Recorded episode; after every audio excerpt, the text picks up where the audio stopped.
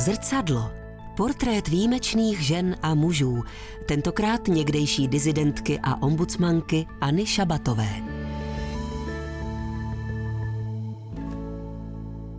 To je jedna z takových formativních věcí pro mě, proč já jsem nebyla pak děti. Tehdy se na to tak nedívalo, nebyla umluva o právech dítěte a e, děti byli skoro všichni, někdo méně, někdo víc, no občas někdo ne, ale patřilo to k společenské normě v podstatě. A teďka jsem viděla najednou, že to Václavský náměstí je úplně plný.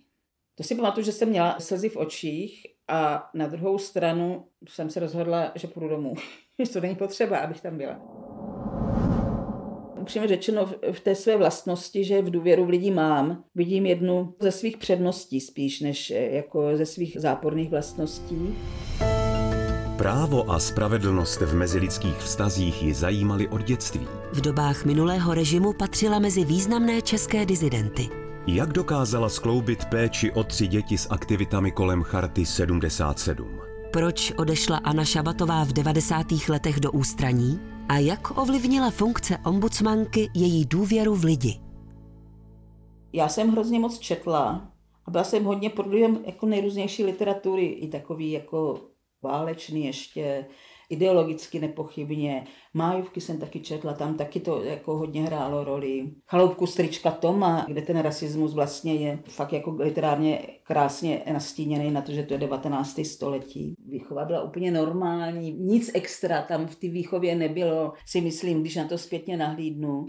Mám jednu traumatizující záležitost, máma mě hrozně zřezala ve, ve čtyřech letech za věc, kterou když já to zpětně vyhodnocuji, tak to bylo, to bylo strašný. To, to, to je jedna z, jako z takových formativních věcí pro mě, eh, proč já jsem nebyla pak děti. Jako, tehdy se na to tak nedívalo, nebyla umluva o právech dítěte a eh, děti byli skoro všichni, někdo méně, někdo víc, no občas někdo ne, ale patřilo to k společenské normě v podstatě. Tresty byly tehdy, tak my jsme nesměli číst za trest. Dovedete si to představit v dnešní době? A to bylo úplně u nás zaracha ven, a to bylo dokonce méně než zákaz četby asi maminka věděla, že je dobrý, když jsme na vzduchu. Moje mama nebyla jednoduchý člověk, i jako v rodině jsme s ní byli jako třeba v konfliktu oproti tátovi, který byl takový strašně hodný. Jako. A my všechny děti jsme tak nějak zvláštně tíhli víc k němu než k ní. Jo, ona přesně cítila takový to, jak jen vychovává ty děti a to, jak ten manžel nepomáhá. A přitom táta docela z mého pohledu paměti docela pomáhal, jako jo. Ona mu tak trošku, ne verbálně, ale tak trošku podvědomě vyčítala, že jsme skončili všichni v base. Což je vlastně docela jako normální. Ona bojovala za nás, za něj i za něj, jako jo. A ještě mu vynesla motáky jako z vězení. 1971. Už jenom minuty nás dělí od 14. hodiny, kdy v celé republice se otevřou volební místnosti s urnami pro hlasovací lístky. Pro hlasovací lístky s kandidáty Národní fronty, za socialismus a za mír. Tam šlo o to říct, nesouhlasíte-li s tím, jak se vyvíjí situace politická po invazi sovětských vojsk a dalších pěti států, tak to vyjádřete tím, že nechoďte volit. Ta hlavní myšlenka toho letáku byla upozornit lidi na to, že máme volební právo a nikoli v povinnost. Přišli jednou v podvečer příslušníci státní bezpečnosti a řekli, že si odvedou mě a moji švagrovou, která bydlela u nás. Jenom jako, že se brzo vrátíme, řekli tátovi.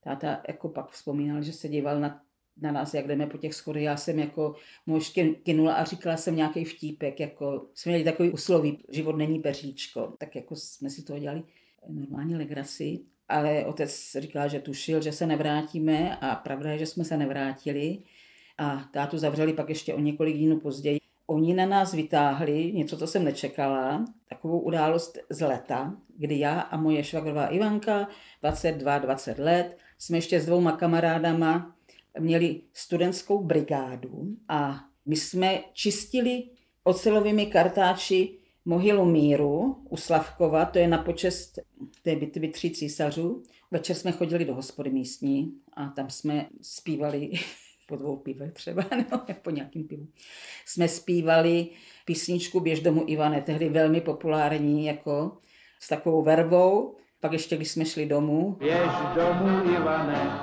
čeká tě Nataša. běž domů Ivane.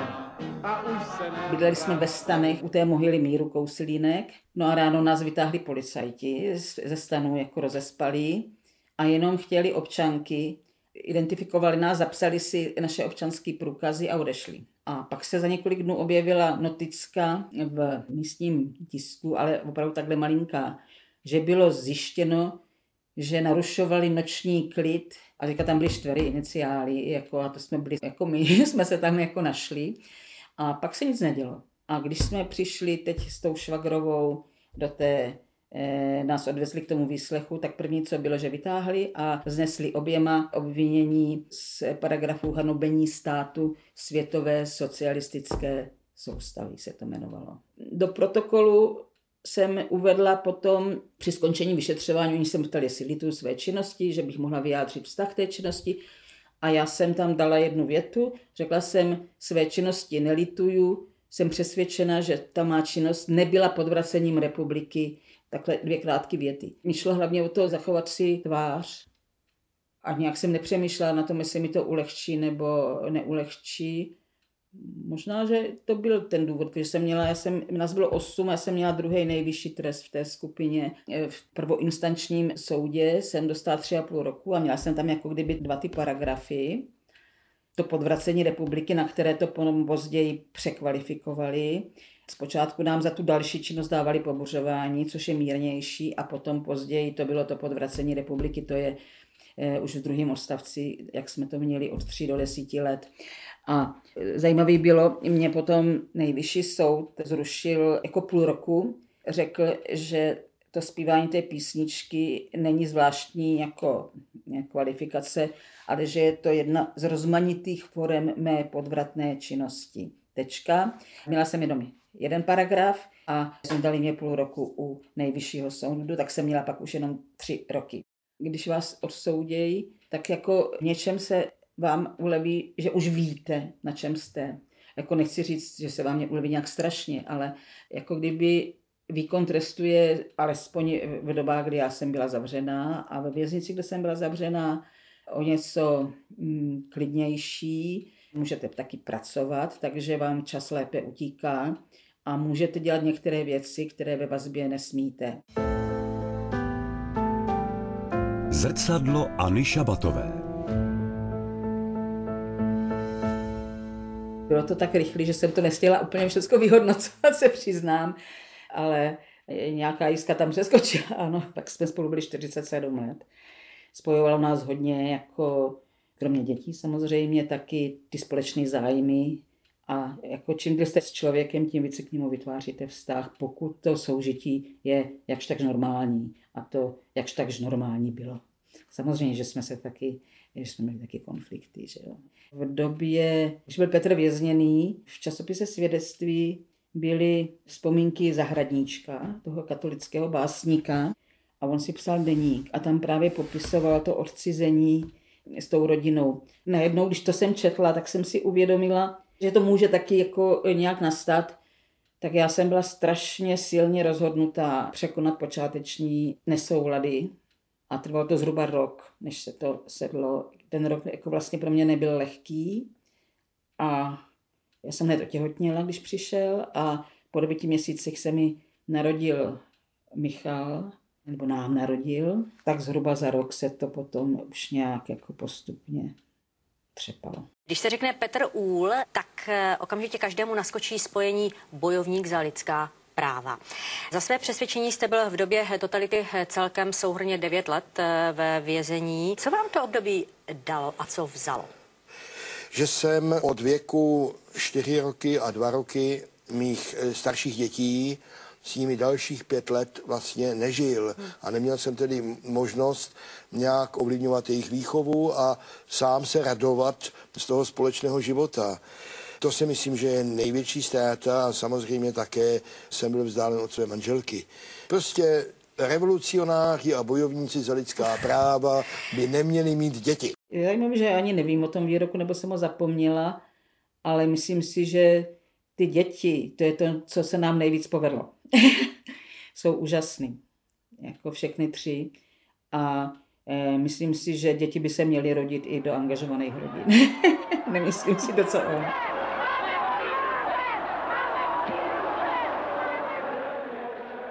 Akcelerace byla samozřejmě v té brutalitě toho zásahu a v tu chvíli jako to úleva nebyla. To musím říct, jako navíc my tam máme ještě takovou osobní věc, že jsme vydali informaci o smrti Martina Šmída, která se posléze ukázala nepravdivou. Manžel byl ve vazbě, zavřeli ho v neděli večer, si pro něj přišli, on byl ještě týden ve vazbě kvůli té zprávě. Myslím, že šíření poplašné zprávy jako mu, mu dali. Tak jsem věděla, že bude demonstrace na Václavském náměstí v pět hodin, tak jsem se rozhodla, že tam půjdu podívat a přicházela jsem jako těsně před tou pátou z vrchu okolo muzea a tam jste vlastně na vyvýšeném místě a tam ještě ten dav jako nebyl tak silně. A teďka jsem viděla najednou, že to Václavský náměstí je úplně plný. A to si pamatuju, že jsem měla slzy v očích a na druhou stranu jsem se rozhodla, že půjdu domů. že to není potřeba, abych tam byla. Zrcadlo na dvojce. Tentokrát někdejší dizidentky a ombudsmanky Anny Šabatové. Já jsem se v 90. letech jako více či méně stáhla. Zcela vědomně jsem se jako nezapojila do politické činnosti a rozhodla jsem se dostudovat, což se mi podařilo v roce 96 a taky jsem se rozhodla věnovat dětem, protože zase je důležité si uvědomit, že veškeré aktivity, které jsme dělali do roku 89, jsme dělali u nás v kuchyni a u nás v pokoji. To znamená doma, kde jsme byli a pro ty děti jsme byli prostě. I když byla návštěva a domlouvali se nějaké věci, nebo Petr psal na stroj, tak tam prostě byl přítomen. A to skončilo jako 17. listopadem. Petr začal chodit každý den od rána do večera na občanský fórum. V letě ho zvolili poslancem federálního schromáždění a odcházel ráno před 8 a vracel se v 10. To nebylo ani možné, aby, abych já někde jako chodila na občanský fórum. A navíc jako opravdu, já jsem si říkala, teď to není potřeba. Jako je tolik lidí, tolik aktivních, zajímavých lidí se jako vyrojilo, ať pracují oni. Já jsem tak celkem intuitivně si uvědomila, že to není možné a navíc jsem chtěla dostudovat. Takže to byly ty moje úkoly a chtěla jsem si odpočnout. Vlastně jsem si uvědomila, jsem byla hodně vyčerpaná tou mírou aktivity, kterou jsme měli před tím listopadem. Máte výbornou obranu spravedlivě stíhaných, informace o chartě, Polsko-Československá solidarita, Východoevropská informační agentura, to všechno chce čas. Jo? Petr byl vynikající organizátor, takže jsme byli jako vlastně taková efektivní dvojice, no. Ale to vás po letech jako unaví, to vlastně ani nemáte dovolený, že jo, protože jedete furt. Co to s Anou Šabatovou udělalo cena OSN? Já jsem z toho měla radost. Uvědomila jsem si jako, jako výjimečnost té ceny. Pořád jsem si kladla otázku, proč zrovna já. Úplnou odpověď jsem na ní nenašla, protože v tom New Yorku jsem mluvila s Mary Robinsonovou, což byla tenkrát komisařka pro lidský práva, bývalá jirská prezidentka. A ona mi řekla, že se vybíralo ze 400 podnětů. Myslím si, že tam se hrála roli trochu klasická vyvažovací politika OSN, že do té doby oni nikdy neocenili východoevropskou opozici. Jo, to je takový jako trošku z mého pohledu deficit tehdejšího OSN, ale bylo to proto, že eh, vliv těch eh, států, Sovětského svazu a těch, zřejmě byl takový, že se z té východní, jako z té evropské části vybírali prostě jiný lidi a já jsem to chápala, měla jsem to v té ne moc dlouhé, ale v té krátké řeči, že to chápu, že to je cena pro všechny východoevropské disidenty a dneska bych řekla disidentky. Tehdy jsme jako ještě tolik nepoužívali.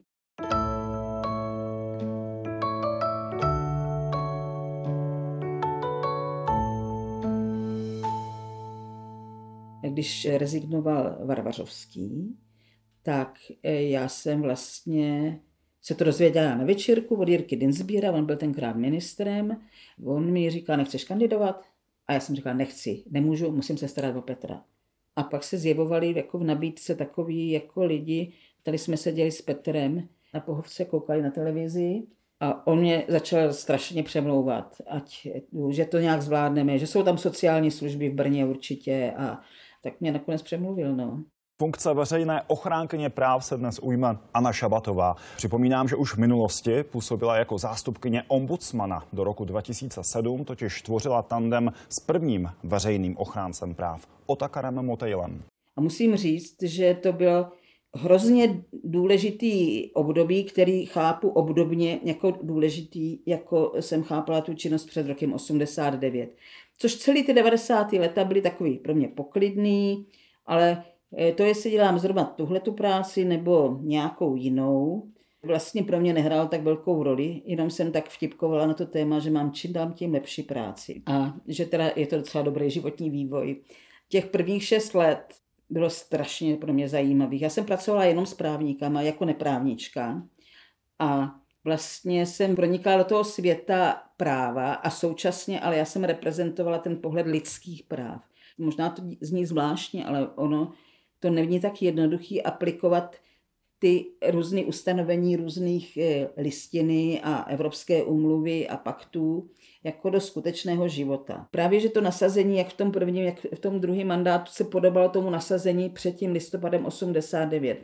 Já jsem eh, věděla, že to vydržet musím a vydržela jsem to. Já jsem věděla, že musím trochu dbát na to, abych se vyspala, ale taky. Jako mě vždycky, když jsem odcházela v 6, tak jsem si nesla spisy. Takže já jsem ještě večer a někdy jsem si dávala budíka na pátou. Šla jsem se umýt studenou vodou a v posteli jsem četla ještě spisy třeba do sedmi, než jsem se nasnědla, šla jsem do práce. No. Jo, bylo to jako náročný a zdá se mi, že se v takovém nasazení nedá žít celý život.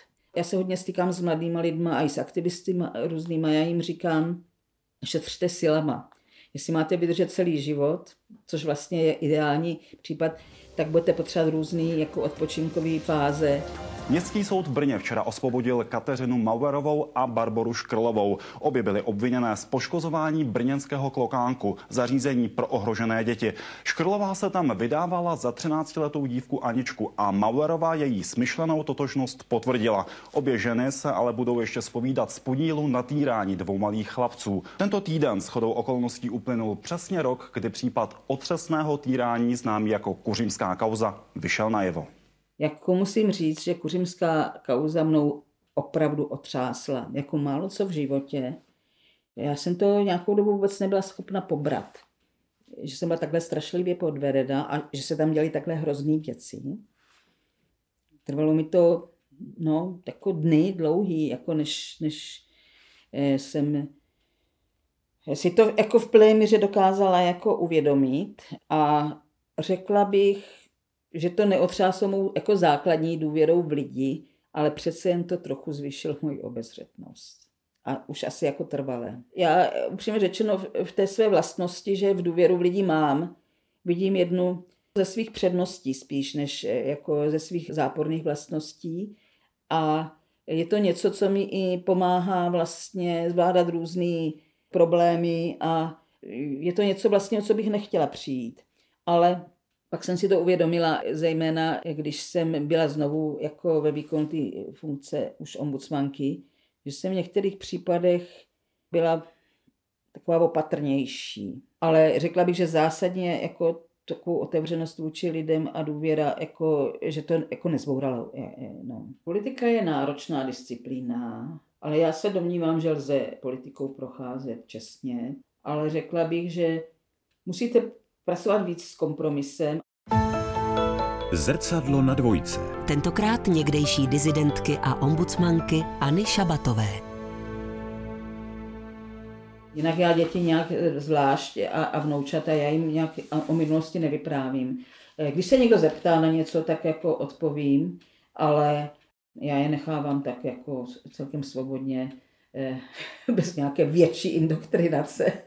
Můj syn je právník, s tím si můžu povídat o právu. Dcera je novinářka, s tou si můžu povídat o sociálních věcech s velkým ale přesahem, jako do politiky, u syna taky jako s přesahem. A Michal je, se věnuje vzdělávání, je ředitelem Domu zahraniční spolupráce a vlastně pracuje pro stát. A má zase velice široký záběr směrem jako do toho světa zprávy. To vám hrozně rozšiřuje, když jako svým dětem nasloucháte a eh, nemyslíte si, že jste sami jako spolkli všechnu moudrost světa, tak se dozvíte hrozně moc věcí. Pomalu se začíná člověk dovídat už i od noučat, tak jako zatím tak jako, jsou to jako, ale spozorujete, jako že jsou prostě jiný, než jako jsme byli my a současně si myslím, že jsou dobrý.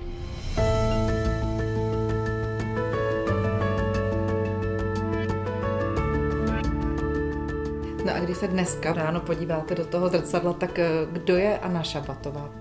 Starší paní, no. tak to trošku se na sebe dívám, tak jako jsem to já, jsem to já, no. Zestárla jsem. Jasně. Je to ale normální.